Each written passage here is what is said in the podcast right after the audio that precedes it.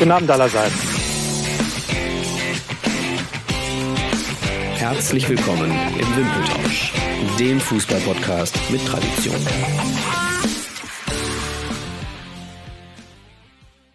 So, da sind wir. Herzlich willkommen, Uwe Schubert. Danke, dass ich hier sein darf.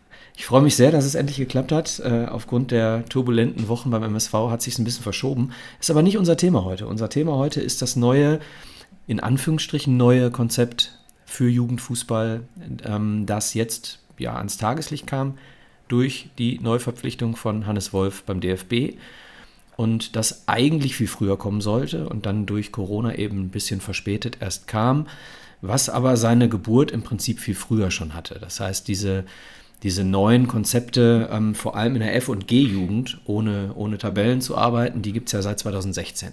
So, und ähm, ich spreche hier für diejenigen, die Uwe Schubert nicht kennen, mit dem N L Z-Leiter des M S V Duisburg. Seit wann bist du beim M S V in dieser Funktion? Also ich bin jetzt das zweite Mal beim M S V. Ich war von zweiundneunzig bis neunundneunzig beim M S V und bin zweitausendzwei wieder zurückgekommen. Habe dann äh, viele Stationen als Trainer gehabt, also siebzehn Trainer, viele Jahre, also neunzehn Trainer in der U dreiundzwanzig, und ich war auch Co-Trainer in der zweiten Liga.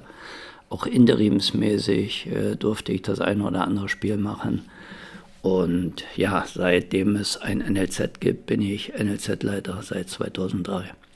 Das heißt, seit zwanzig Jahren. Das heißt, es gibt niemanden, der besser beurteilen kann, wie sich eine Jugendarbeit äh, von der G, wobei die haben wir gar nicht in Duisburg. Nein, wir fangen mit der U zehn an. Ja, also von der U zehn bis zur U neunzehn, wie sich das so entwickelt, wie sich Spieler entwickeln, kann wahrscheinlich keiner besser beurteilen als du. Und ähm, hier geht es darum, liebe Hörerinnen und Hörer, dass wir in Deutschland weg wollten und weg wollen von dem klassischen Ausbildungskonzept und hin in Richtung äh, des englischen, französischen Konzepts zum Beispiel, die dann dazu übergehen, dass wir äh, in der F- und G-Jugend äh, sehr, sehr wenig ähm, Spieler auf dem Feld haben.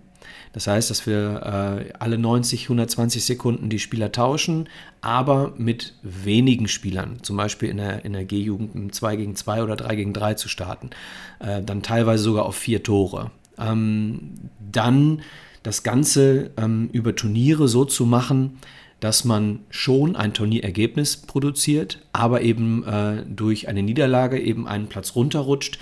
Man spielt auf vier Plätzen parallel zum Beispiel und dann ähm, am Ende relativ schnell die gleich starken Mannschaften gegeneinander spielen sehen kann. Dann hat man einen Turniersieger, man spielt aber auch Platz acht noch aus. So, das ist so ganz, ganz grob zusammengefasst das, was jetzt äh, geändert werden soll. Und das hat dazu geführt, dass fälschlicherweise in meinen Augen, du kannst mich gern korrigieren, fälschlicherweise ähm, Kritik kam aus verschiedenen Reihen des Profifußballs. Äh, Watzke, Ähm, dann Steffen Baumgart, dann hatten wir auch Rangnick, der gesagt hat, wenn das in Österreich so eingeführt wird, nicht mit ihm. Ähm, wie ist deine Meinung grundsätzlich zu dem Gedanken, etwas zu verändern, unabhängig davon, was verändert wurde? Also erstmal grundsätzlich möchte ich sagen, dass sich in den zwanzig Jahren schon viele Dinge verändert haben. Und ich glaube auch, dass wir immer wieder gerade im Nachwuchsfußball über viele Dinge diskutiert haben, welcher Weg richtig ist. Die N L Z sind damals gegründet worden aufgrund einer schlechten W M, da brauchen wir nicht drüber diskutieren, sonst wäre das wahrscheinlich auch nicht angeschoben worden. Und auch im Laufe der zwanzig Jahre, äh, denke ich, sind nicht immer alle Entscheidungen so äh, gewesen, dass man jetzt sagen kann, man hat hundert Prozent aller Funktionäre, aller Sportler, alle Trainer hinter sich. Also wenn ich mich noch daran erinnern kann, zu meiner Zeit, als ich immer auf dem Platz stand, haben wir weniger trainiert, aber wir haben nicht weniger intensiv trainiert, wir haben nicht weniger äh, impulsiv trainiert. Es hieß halt Niederrheinliga oder Regionalliga. Da sind aber trotzdem so Spieler wie Simon de Rodde entstanden, nur mal um ein Beispiel zu nennen. Dann wurde immer wieder diskutiert, gerade wenn man ein N L Z ist, muss man mehr trainieren, man muss Leistungssport machen, was wir ja auch betreiben. Und da, glaube ich, sind in der Vergangenheit Entscheidungen auch getroffen worden. Ich war ganz klarer Gegner gegen dieses Junioren-Bundesliga-Emblem da drauf, weil wir spielen keine Bundesliga. Eine Bundesliga ist achtzehn, sind achtzehn Mannschaften im Herrenbereich. Wir haben jetzt drei Staffeln über Jahre gehabt und deswegen ist das für mich keine Bundesliga. Ja, Bundesliga West alleine ist schon äh, ein Irrsinn in sich, ne?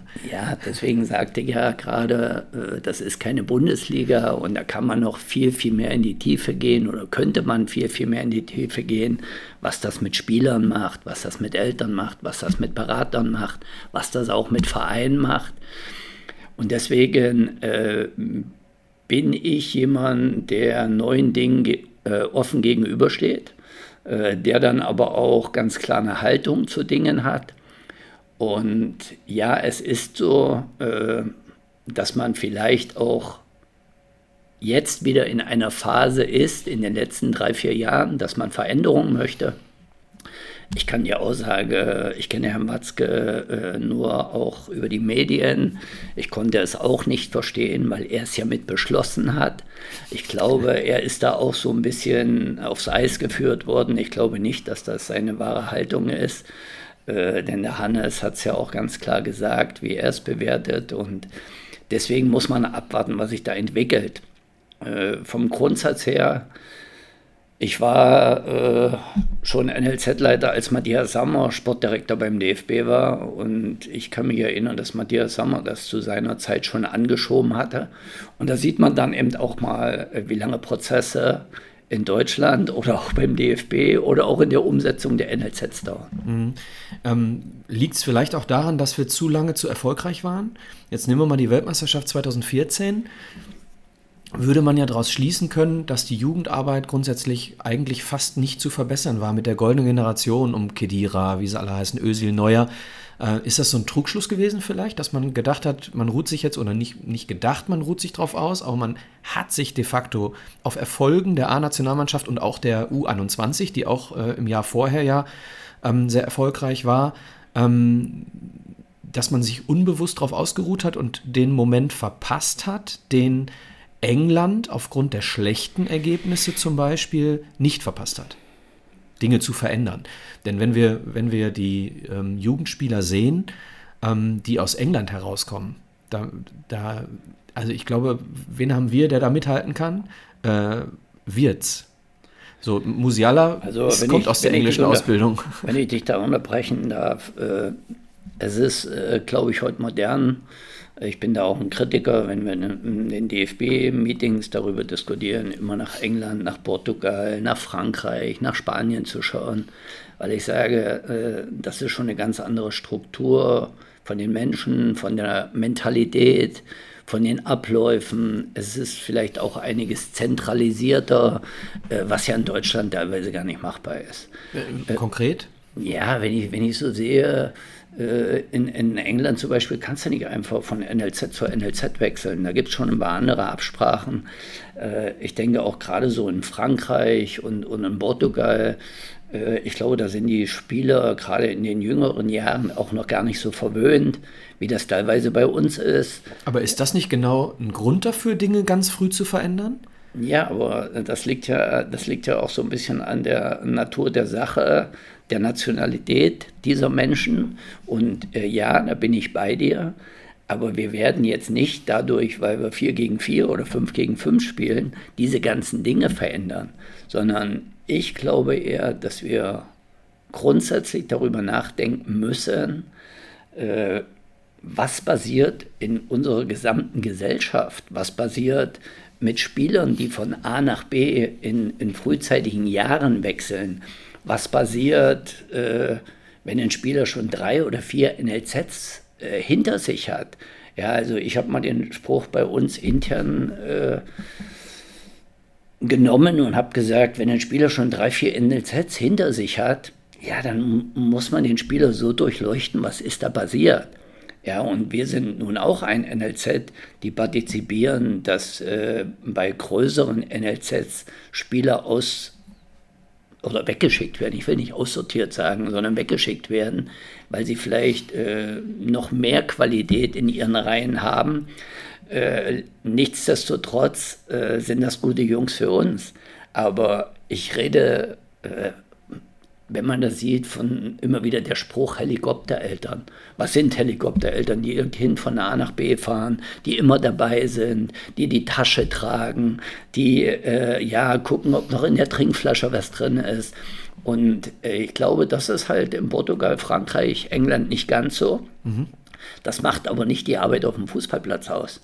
Ja, das kann ich nicht beurteilen, was neben dem Platz in Frankreich passiert. Ich äh, kann halt nur sagen, dass da Konzepte in der Jugendarbeit äh, anders funktionieren. Und ähm, ich stimme dir zu, dass äh, in Deutschland sehr viel dafür getan wird, dass die Kinder eben nicht ihr Bestes rausholen können.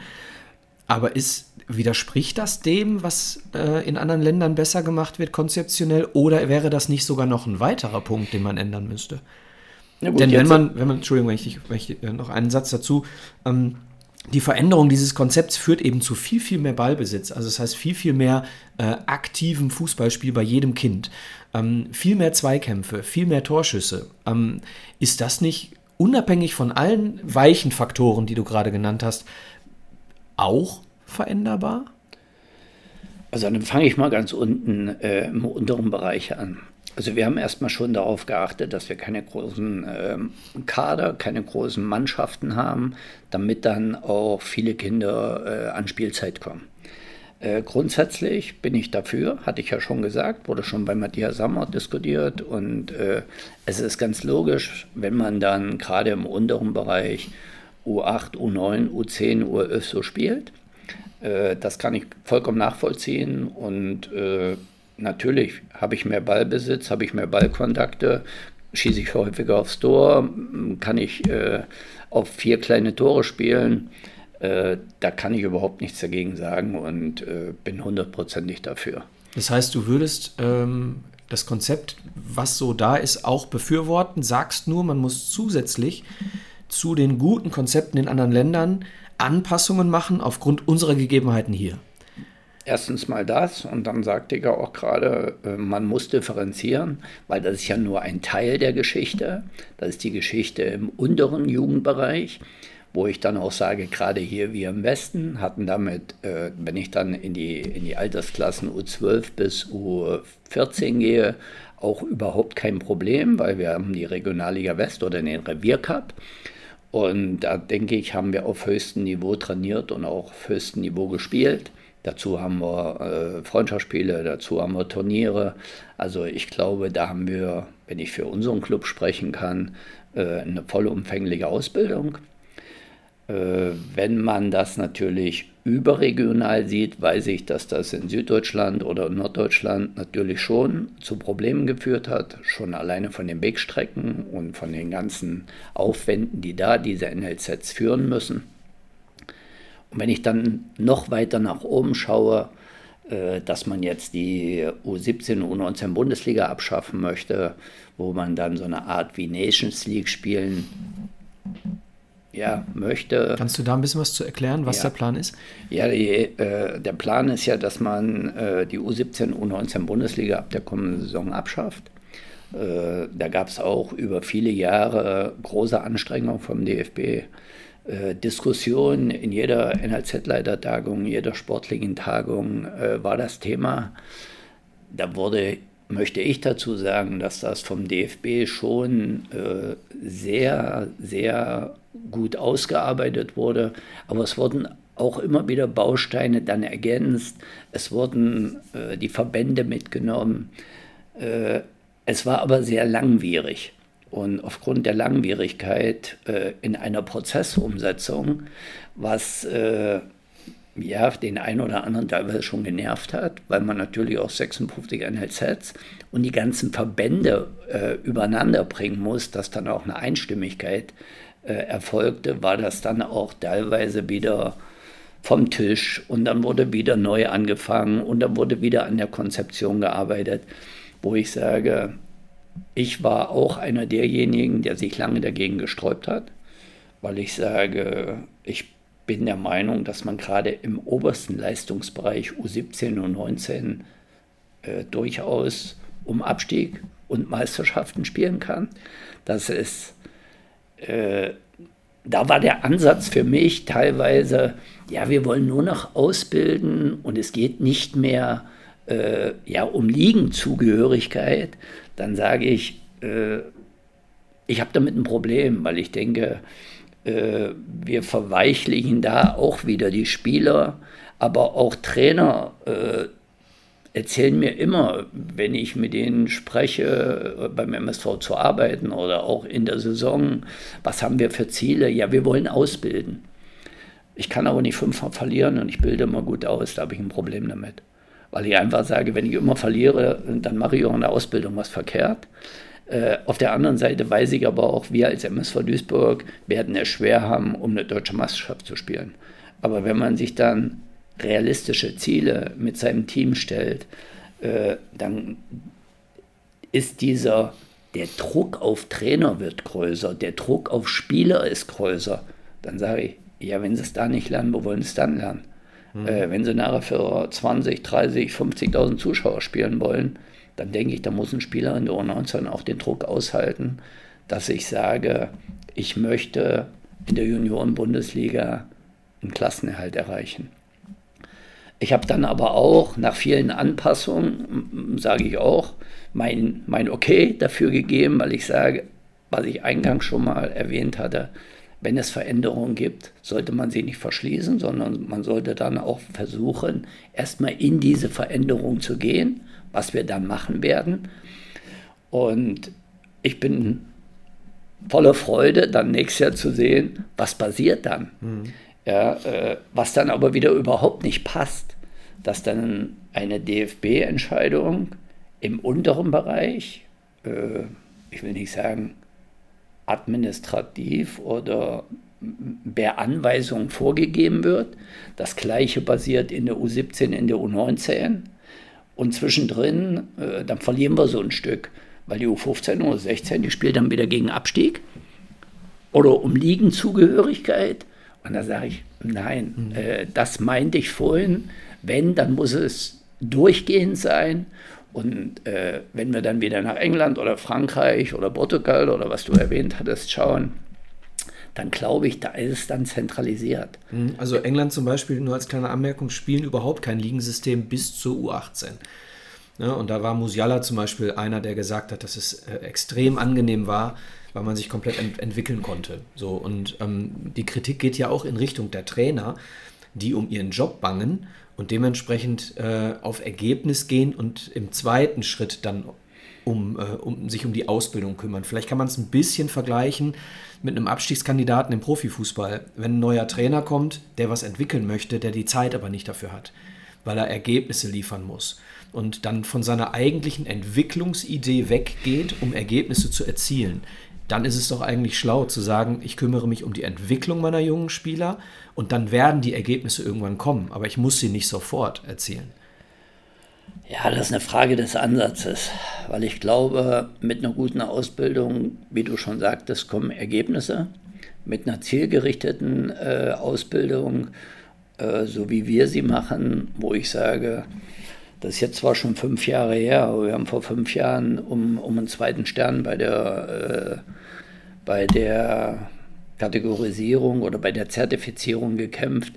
Wir haben dann, weil wir uns über ein Jahr hingesetzt haben und haben eine Konzeption erarbeitet im N L Z, äh, nicht ich, sondern wir im Team mit äh, vielen Mitarbeitern, saßen wir jeden Freitag von, von mittags um zwölf bis zum Trainingsbeginn äh, siebzehn Uhr dreißig zusammen, haben eine Spielidee entwickelt, haben eine Ausbildungsphilosophie entwickelt und da wurden wir vom, vom D F B und von der D F L top bewertet. Ja, das äh, ist jetzt zwar Vergangenheit, aber an diesen äh, Ausbildungsrichtlinien, aus, an dieser Ausbildungsphilosophie äh, haben wir uns die letzten Jahre auch orientiert. So, und wir wissen, dass wir im N L Z nicht jedes Jahr fünf oder sechs Spieler für den Profibereich haben, aber wir wissen, dass unser Auftrag war, jedes Spieler ein oder zwei äh, für die Profis äh, zur Verfügung zu stellen. Wie groß siehst du die Gefahr bei einem N L Z, wie ähm, dass das M S V Duisburg, das hervorragende Talente schon in der U fünfzehn, U sechzehn weggekauft werden und dementsprechend von uns gut ausgebildet oder von euch, Entschuldigung, von euch gut ausgebildet, aber dann eben für einen anderen Verein aus der U neunzehn in die Profiabteilung gehen. Siehst du die Gefahr? Ist das häufiger passiert? Ständig. Also äh, das ist das, was mich absolut stört und nervt. Äh, du hast gerade gesagt U fünfzehn, U sechzehn. Nein, es beginnt, es beginnt in der U zwölf, es beginnt in der U vierzehn. Ich kann sagen, äh, ich habe im letzten Jahr um die, um die Zeit äh, bis Weihnachten gesessen und habe gefühlte fünfzig Gespräche mit Spielern im N L Z geführt.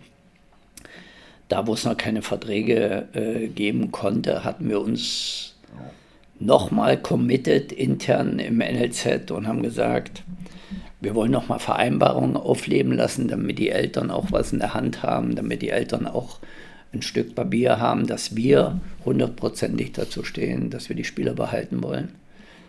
Äh, Eltern haben das dann unterschrieben und im Februar und März, als die größeren äh, ja, ich sage mal, N L Zs der ersten und zweiten Liga gekommen sind, konnten sich die Eltern nicht mehr daran erinnern, was sie bei uns unterschrieben haben. Dann hast du keine Rechtsgrundlage und dann sind gute Spieler, die du zwei, drei Jahre ausgebildet hast, trotz aller Anstrengungen nicht mehr bei uns. Mhm. Und da siehst du einfach, äh, und den Spruch sage ich gerne, wir spielen in der gleichen Liga im N L Z, aber wir spielen eben nicht in der gleichen Liga im Profibereich. Und äh, das macht was mit den Eltern, das macht was mit den Kindern. Und da kannst du noch so viele Gespräche führen, da kannst du noch so überzeugend sein. Wenn dann der Lockruf kommt, dann gehen diese Spieler weg. Wir haben natürlich aber auch den umgekehrten Fall, das muss man auch sagen, äh, wenn ich an, an äh, Baran Mogultay denke, der zu U vierzehn zu uns gekommen ist. Der hätte jedes Jahr den Verein wechseln können. Ganz und kurz für diejenigen, die mit dem M S V Duisburg nichts zu tun haben. Baran Mogultay ist ähm, in dieser Saison Linksverteidiger des M S V, hätte letztes Jahr noch U neunzehn spielen können, war aber letztes Jahr schon in der, ähm, in der ersten Mannschaft unter Vertrag. Genau. Und äh, da ist es uns gelungen, da ist es mir gelungen, äh, jedes Jahr die Eltern von Baran, den Baran zu überzeugen, in Duisburg zu bleiben. Und das ist dann wieder ein Nährwert für unser N L Z, dass man dann sagen kann, seht ihr, diesen Weg kann ich euch aufzeigen. So, und das ist auch zu früheren Jahren mit André Hofmann so gewesen, der heute bei Fortuna Düsseldorf Kapitän ist, der jetzt leider gerade verletzt ist. Aber auch da war jedes Jahr irgendein Club dran, als André Nationalspieler war. Nur da musst du, muss man dann auch sehen, ob das die Beraterseite war, ob das die Eltern waren. Die waren sehr bodenständig, der Junge war sehr bodenständig und er hat eben einfach gesagt, ich glaube daran, welches Ziel ich hier in Duisburg erreichen kann. Und das ist dann das, was ich eingangs gesagt habe, es ist ein gesellschaftliches Problem, dass die Jungs, Eltern, Berater, Umfeld sehr schnell damit kokettieren, wenn sie ein Angebot bekommen und dann vielleicht aus einem funktionierenden Ablauf ihrer Karriereplanung herausgerissen werden und dann gesagt wird, ach na, da gehen wir mal lieber fünfzig Kilometer dahin, dreißig Kilometer dahin oder zwanzig Kilometer dahin, weil das bei uns im Westen eben auch sehr einfach ist. Mhm. Ähm, könnte es auch eine Chance sein oder war es auch eine Chance, dass ihr dadurch, dass der M S V Duisburg leider drittklassig ist, aber deswegen der Sprung von der U neunzehn einfacher ist in die erste Mannschaft, dass dann sich Jugendspieler für uns oder für, Entschuldigung, für euch entschieden haben, ähm, weil sie gesehen haben, na, ich, bei Schalke in die erste Liga schaffe ich es nicht, aber beim M S V ist der Schritt in die Profimannschaft in der dritten Liga, das schaffe ich. Gab es das? Ja, ich denke schon, dass das äh, kann man schon mit Ja beantworten. Äh, nichtsdestotrotz, ich hatte schon den einen oder anderen Spieler gesagt, genannt, ich könnte jetzt weitermachen mit, mit äh, Bolan, Bocek und wie die alle heißen, Ahmed Engin. Äh, das sind ja auch alle Spieler, die es äh, dann äh, schon in der zweiten Liga geschafft hatten. Der ein oder andere, gerade der M S V-Fan ist, äh, der würde es jetzt nicht gerne hören. Äh, wir haben ja die U dreiundzwanzig nicht abgeschafft, äh, weil ich ein Gegner der U dreiundzwanzig war. Ja, sondern es waren einfach wirtschaftliche, monetäre äh, Ausgangssituationen, wo wir gesagt haben, wir machen das. Und wenn man das jetzt aber im Nachgang so sieht, glaube ich, äh, muss man es einfach so sehen, dass wir dadurch, äh, dass wir dadurch viele Spieler äh, direkt von der U neunzehn in den Profibereich bekommen haben. Und ja, es war auch eine Chance. Und jetzt wird der eine oder andere sagen, ja, in die dritte Liga haben die das geschafft. Aber der Weg ist ja dann auch für diese Spieler weitergegangen oder wird weitergehen. Äh, wenn ich an Daschi denke, der es auch geschafft hat. Und es hat immer wieder mit einer Qualität von einem Spieler was zu tun und nicht in welcher Liga du spielst. Das ist mein letztes Thema. Mein letztes Thema ist, wie schaffen wir es, dass wir die individuelle Stärke eines jeden Jugendspielers m- am besten fördern. Ich, man hat den Eindruck, dass wir in den letzten Jahren oder fast Jahrzehnten sehr, sehr viel in die taktische Ausbildung gesteckt haben ähm, und weniger in die individuelle Ausbildung. Technisch, äh, Zweikämpfe, eins gegen eins und so weiter. Wenn der Eindruck falsch ist, korrigiere mich gerne. Aber was ist in deinen Augen der beste Ansatz, um, ich sag mal, ab einer U zwölf einen, einen eins zu eins Spieler zu entwickeln? Weil wenn man sich jetzt die A-Nationalmannschaft anschaut, haben wir Ausnahmetalente mit Wirtz und Sané, die in Deutschland ausgebildet wurden. Und das war's.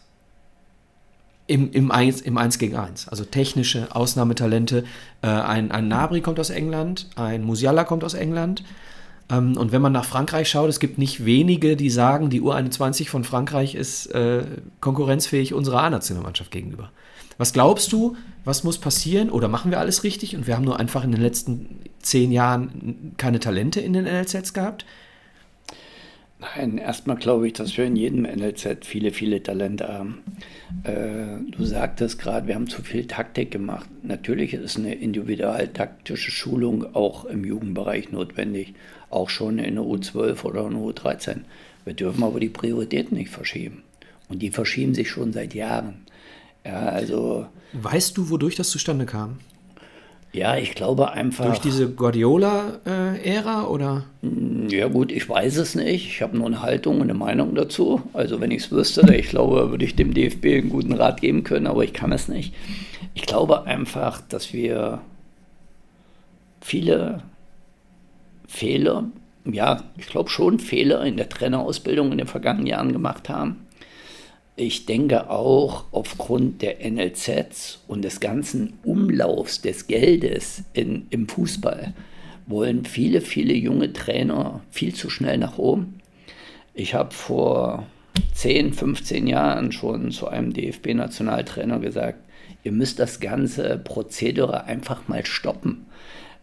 Ich mache eine B-Lizenz, ich mache eine C-Lizenz, ich mache eine B-Lizenz, ich mache eine A-Lizenz, ich mache einen Fußballlehrer und wir sind alle da so durchmarschiert und dann hat jeder äh, gesagt, ja, ich möchte auch nach oben mit einer höheren Lizenz, äh, habe ich einfach auch einen höheren Anspruch, ja, um zu sagen, also ich habe damals alleine aus meinem beruflichen Werdegang und auch aus meiner Lebenskarriereplanung äh, hatte ich eine Zulassung zum, zum Fußballlehrer, äh, die ich nicht wahrnehmen konnte, weil unser Club, damals der Präsident, gesagt hat, nee, du gehst ja jetzt nicht hin und du bleibst jetzt hier. Da war ich noch nicht hauptberuflich. Äh, dann musste ich da eine Mannschaft übernehmen und da eine Mannschaft übernehmen. Und habe dann mal für mich irgendwann mal entschieden, als ich nach, nachdem ich Co-Trainer in der zweiten Liga war, ich möchte mit äh, fünfundfünfzig oder mit sechzig gar nicht mehr regelmäßig auf dem Platz stehen, sondern das N L Z-Leiter-Dasein, das Nachwuchscheftrainer-Dasein, das ist mein Ding und da gehe ich drin auf.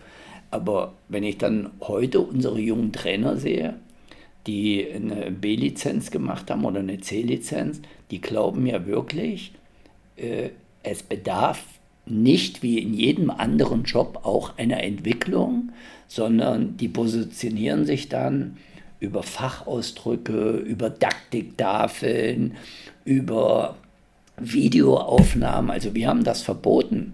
Ich möchte keine Videoanalyse in der U zehn, in der U elf, in der U zwölf, sondern ich möchte Arbeit auf dem Platz mit, mit Ball am Fuß. So, aber das dann auch so ein Stück weit äh, den Trainern zu vermitteln, Trainer zu finden, die das auch gerne machen, die, die dafür brennen. Persönlichkeitsentwicklung äh, bei den Spielern auch genau, voranzutreiben. Ja, und auch dann die Geduld haben zu sagen, ich definiere mich darüber, was habe ich mit einem einzelnen Spieler erreicht äh, und möchte nicht den nächsten Step durch den Tabellenstand oder durch einen Turniersieg und wieder einen Turniersieg. Das ist unheimlich schwierig. Ja, aber da sind wir tatsächlich wieder bei dem Eingangsthema, ne? Dass die Trainer vielleicht so einen, so einen kleinen Schubs bekommen, sich mehr um die Ausbildung des Einzelnen zu kümmern, wenn sie sich nicht darum kümmern müssen, dass sie absteigen. Ja, im unteren Bereich konntest du ja nicht absteigen, naja. Nach wie vor nicht. Und äh, die Grundlagen wären halt schon in der U zwölf, dreizehn, vierzehn gelegt und nicht erst in der U fünfzehn, U sechzehn. Äh, so Thema Beidfüßigkeit, Vororientierung, Vorverteidigen. Ja, aber da reden wir von, wir müssen Räume besetzen, wir müssen Zonen einhalten.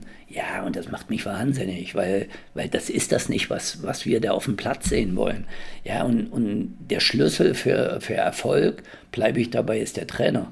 Das ist das nicht heißt, das, das Konzept, Konzept ist nicht das Problem, nein, sondern der, die Person, ja, die vor den Kindern steht. Genau, genau. Und äh, was habe ich für eine Ansprache an die Kinder? Was habe ich für eine Erwartungshaltung? Ich sage immer wieder, ich habe äh, ich habe sehr, sehr gute Trainer in meinem N L Z. Wenn du dann aber einen, einen Trainer, sage ich mal, von der U neunzehn Co-Trainerstelle in die U fünfzehn oder in die U vierzehn schieben würdest, ja, da trainiere ich keine U neunzehn, da trainiere ich nur U vierzehn. Oder da sage ich, du trainierst jetzt Kinder, bist du dir darüber bewusst? Ja, und da, glaube ich, ist das aber deutschlandweit so. Ja, dann gibt es natürlich N L Zs, wo auch der U vierzehn oder der U dreizehn Trainer, U fünfzehn Trainer das gleiche verdient wie U siebzehn oder U neunzehn Trainer, weil das sind ja auch Menschen, die ihre Familien ernähren müssen, die Familien gründen wollen. Und dann strebt man natürlich da hoch. Es ist natürlich eine ganz andere Außendarstellung für einen U neunzehn Trainer, wenn er vorm, vorm Spiel einen Spielbericht abgeben muss, wenn er medial angefragt wird, wenn er nach dem Spiel gefragt wird, als wenn ein U zwölf Trainer einfach zum Turnier fährt und da sein Turnier spielt. Und das hat dann auch ein Stück weit was mit Status zu tun.